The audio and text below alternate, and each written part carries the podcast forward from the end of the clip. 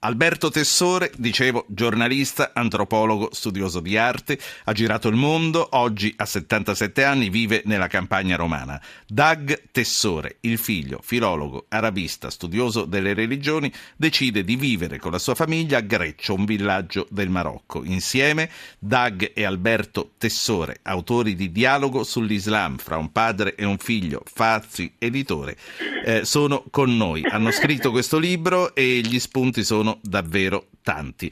Tanti spunti, dicevo, eh, signor Alberto, gli argomenti che solitamente eh, sui quali anche noi nelle nostre famiglie, sui nostri social eh, ci interroghiamo. A cominciare dal velo per le donne. Ieri una spettatrice è stata allontanata dall'Opéra di Parigi. Settimane fa abbiamo conosciuto una consigliera comunale di Trento che ha deciso di abbandonare l'Italia per le minacce che riceveva per via del velo. Lei, signor Alberto, che eh, si presenta eh, in questo libro come l'agnostico dei due, che cosa ne pensa di questa Ma cosa? Io penso che ognuno ha il diritto di vestirsi come vuole, però in ogni società poi ci sono delle regole e quindi eventualmente anche delle restrizioni. Eh, non so, cinquanta anni fa le gonne troppo corte in Italia un pretore poteva, poteva eh, intervenire. Oggi è possibile far vedere la pancia, le, le donne possono far vedere la pancia ma non il seno. In Francia hanno messo questa regola per determinate posizioni loro, perché la République Française nella scuola non vuole assolutamente che ci siano dei simboli religiosi. Io non ho particolarmente un'opinione specifica su quello che fanno i francesi, ritengo che in Italia la situazione non mi pare che sia particolarmente, ci sono delle, delle persone che veramente sono però a priori contro gli islamici.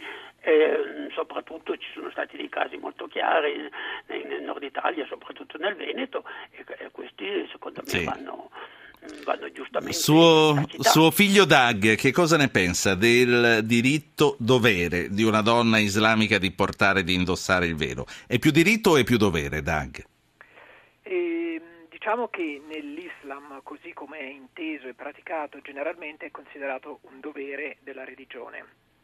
Tuttavia nella tradizione islamica, anche dei secoli passati, era più che altro una pia e pudica abitudine, come del resto in Occidente.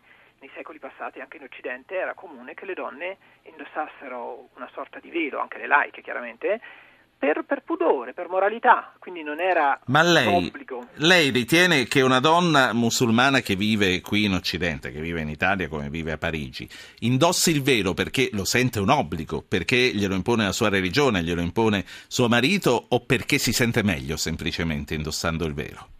Direi entrambe le cose. E da una parte sente che è un dovere della religione, anche se a dir la verità il Corano non è molto chiaro su questo punto, e quindi lo sente come un suo dovere religioso che è tenuta a eseguire. Dall'altra parte è un'abitudine culturale per cui una donna eh, che in Europa eh, non mettesse il velo si sentirebbe in qualche modo a disagio, si sentirebbe male, come, come noi se andassimo eh, vestiti come andiamo in spiaggia eh, a una conferenza. Quindi lei dice che la donna che è eh, abituata a mettersi il velo, se esce senza velo è come, è come noi se uscissimo con i pantaloncini corti, insomma, in città. In un certo senso sì, e questo va capito e va rispettato, perché è una sensibilità culturale, non è solamente una questione. Senta Dag, a, a, lei, a, a lei che cosa l'ha spinta ad andare a vivere in Marocco? Come si vive lì? Ehm, si vive bene, non meglio che in altri paesi, né peggio.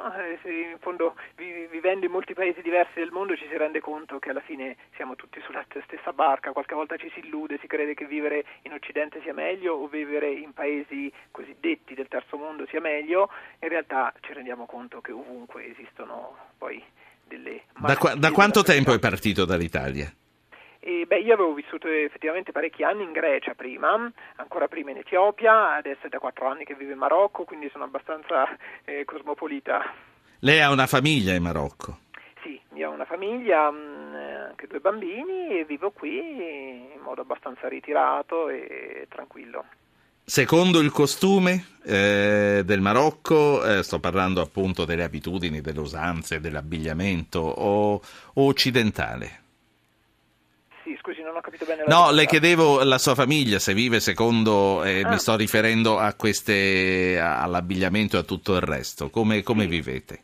Sì, mh, io adotto per esempio qui il vestito tradizionale marocchino, che del resto era anche quello che si usava nel Medioevo da noi, e mia moglie indossa il velo perché è comune qui farlo, come del resto eh, tante donne sia musulmane che cristiane nell'Oriente, eh, Siria, Egitto, eh, Iraq, anche le donne cristiane in genere indossano il velo, sì. eh, eccetto quelle donne che lo fanno volutamente contro l'Islam.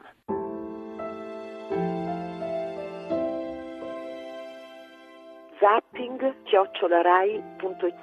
Vi chiedo di mandare una mail per aderire alla campagna Bring Back Our Girls, una mail per chiedere di riportare a casa le duecento studentesse nigeriane rapite cinque mesi fa dall'organizzazione terroristica islamica di Boko Haram. L'istruzione per queste ragazze deve essere un diritto, non una colpa. Sono Iaia Forte, io ho aderito.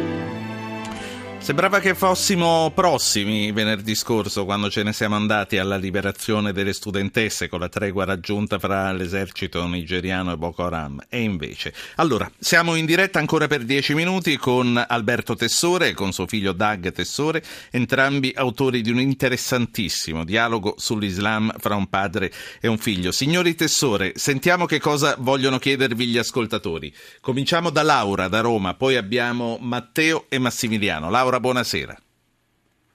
Prego, Laura, può parlare. Buonasera. Prego. Senta, io trovo quantomeno curioso che noi occidentali siamo a discettare su cos'è o cosa non è l'Islam, ignorando però delle cose che dell'Islam sono fondamentali. Uno, che il Corano non è un libro ispirato, ma è la parola increata di Allah, perciò intoccabile, e che sul Corano, perché io mi sono presa il disturbo di leggerlo, tutti gli orrori dell'ISIS ci sono scritti tutti, nelle cosiddette sure medinesi, che non si possono toccare, e qualcuno che ci ha provato a dire che nel mondo islamico che forse era il caso di rivedere sì. queste sure, di Eva, è finito impiccato con la testa tagliata.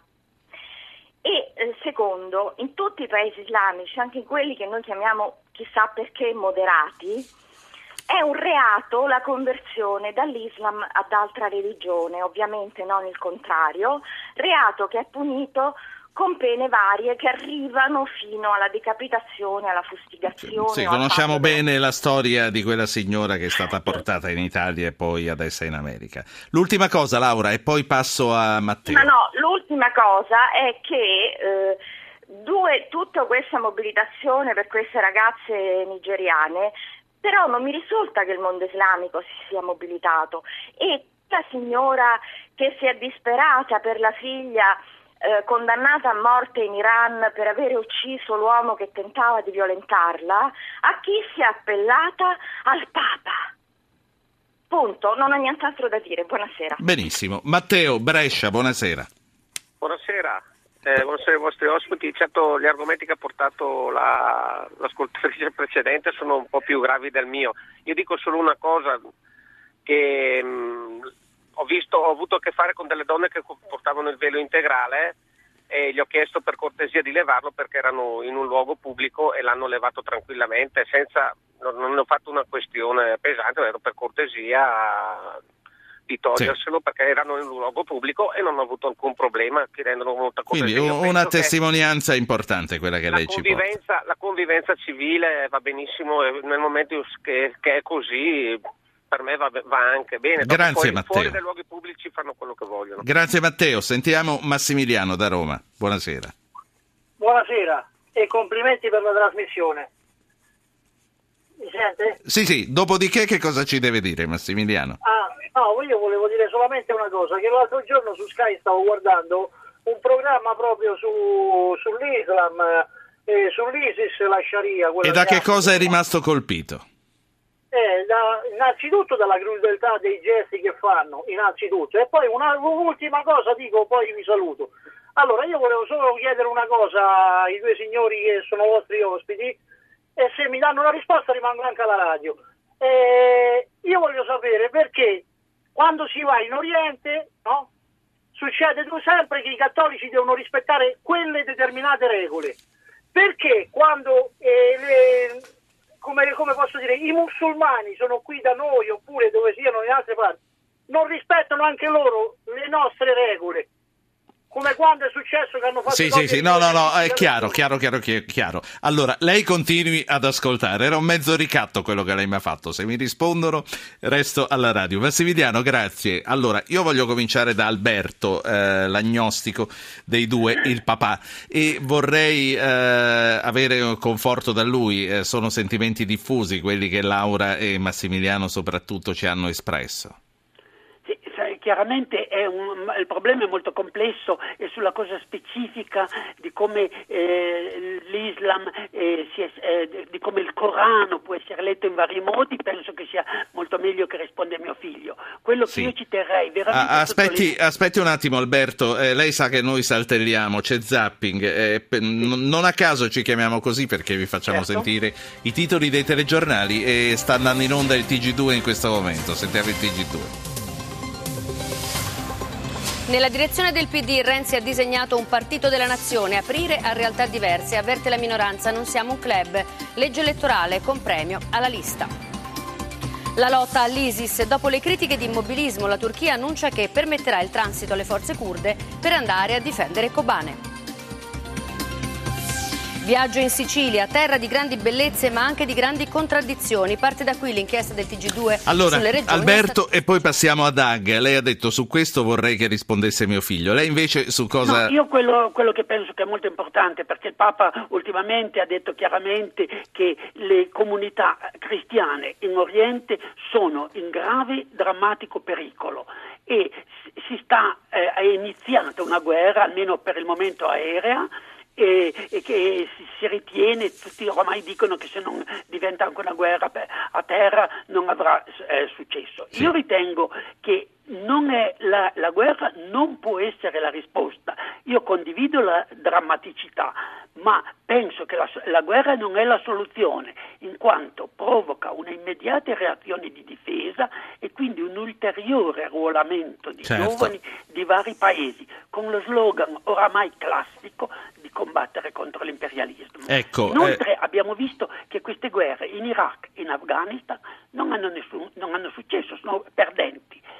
E, io e lei teme, teme una replica una da questo punto di vista, sì. Ma penso che una, almeno tentare di svuotare le, il fascino che presso molti giovani ha questa, questa lotta assurda, eh, eh, proprio criminale, che sta mettendo in atto il sì. califfato. Dag Dobbiamo Tessore. Cercare di far mancare il carburante alla loro macchina carbo- eh, propagandistica. Dag Tessore, su queste eh, due questioni che riguardano entrambe la reciprocità, che è un sentimento molto diffuso, qui si dice, ma perché voi ci trattate così e noi vi dobbiamo trattare colà, come hanno detto Laura e Massimiliano, che come la vede da lì, Dag? Ma io condivido questo, questa considerazione appunto di Laura e di Massimiliano, e però vorrei far notare una cosa, se noi ehm, guardassimo all'Europa, al cristianesimo di quattrocento cinquecento anni fa, vedremmo un atteggiamento estremamente esclusivista e anche violento nei confronti di chi aveva fedi religiose o atteggiamenti di vita diversi da quelli condivisi generalmente dalla Chiesa e dalla società. Ebbene, cosa si dirà? Sì, ma a quei tempi comunque c'era un certo tipo di mentalità che si era allontanata dal Vangelo, non era, non era in sintonia col Vangelo. Ebbene, la stessa cosa possiamo dire dell'Islam. È vero che questi atteggiamenti sostanzialmente intolleranti dell'Islam di oggi esistono, ma sono in forte contraddizione con il messaggio originario del Corano e del profeta Mohammed, Maometto, e come è accaduto anche da noi. Ora, il fatto che da noi il cristianesimo, per tutta una serie di motivi storici, per il Concilio Vaticano secondo e per tanti altri motivi, abbia in un certo senso guarito questa malattia che caratterizzava la religione da noi e la allontanava dallo spirito del Vangelo, ci deve però far capire che la stessa cosa sì. può accadere nell'Islam. Senta, e, e poi ci rimane un minuto e ci salutiamo. La nostra amica Laura diceva anche i paesi per così dire moderati, non so perché li chiamano moderati, come quello dove lei vive. E, sì. Purtroppo qui eh, emergono solo le cose eh, che, che più fanno notizia, ma eh, si vive eh, la, la moderazione, mettiamola fra virgolette, in un paese come il Marocco dove lei vive. E c'è una certa contraddizione. Da una parte sì, da una parte le persone sono persone semplici, spesso molto pacifiche e tolleranti, d'altra parte eh, vi è comunque il residuo di un certo tipo di legislazione in cui l'Islam è religione di Stato, come era appunto da noi fino a un centinaio di anni fa. E, e quindi questa realtà dell'intolleranza nell'Islam di oggi esiste, non lo si può negare, non bisogna essere secondo me irenici sì. e negarlo, però allo stesso tempo bisogna, non bisogna fare di tutte le erbe un fascio. È partita la sigla, quindi io vi saluto tutti e due. Erano molte altre le questioni che mi ero appuntato da chiedervi, dalla jihad alla religione, alla sharia, al Papa e ai cristiani, del quali un po' abbiamo parlato, e anche alle primavere arabe, perché è opinione diffusa pensare che siano finite in niente, che le speranze che erano legate nel duemilaundici a queste queste primavere eh, siano state deluse. Tutto questo lo troviamo nel vostro libro, eh, che è Dialogo sull'Islam fra un padre e un figlio, Fazi editore, Dag e Alberto Tessore. Io qui saluto tutti, in redazione Francesca Ribrandi, Giovanni Benedetti, Francesca Leone da New York, coordinamento di Nicola Pambuffetti, la regia è di Anna Posillipo, io sono Ruggero Po.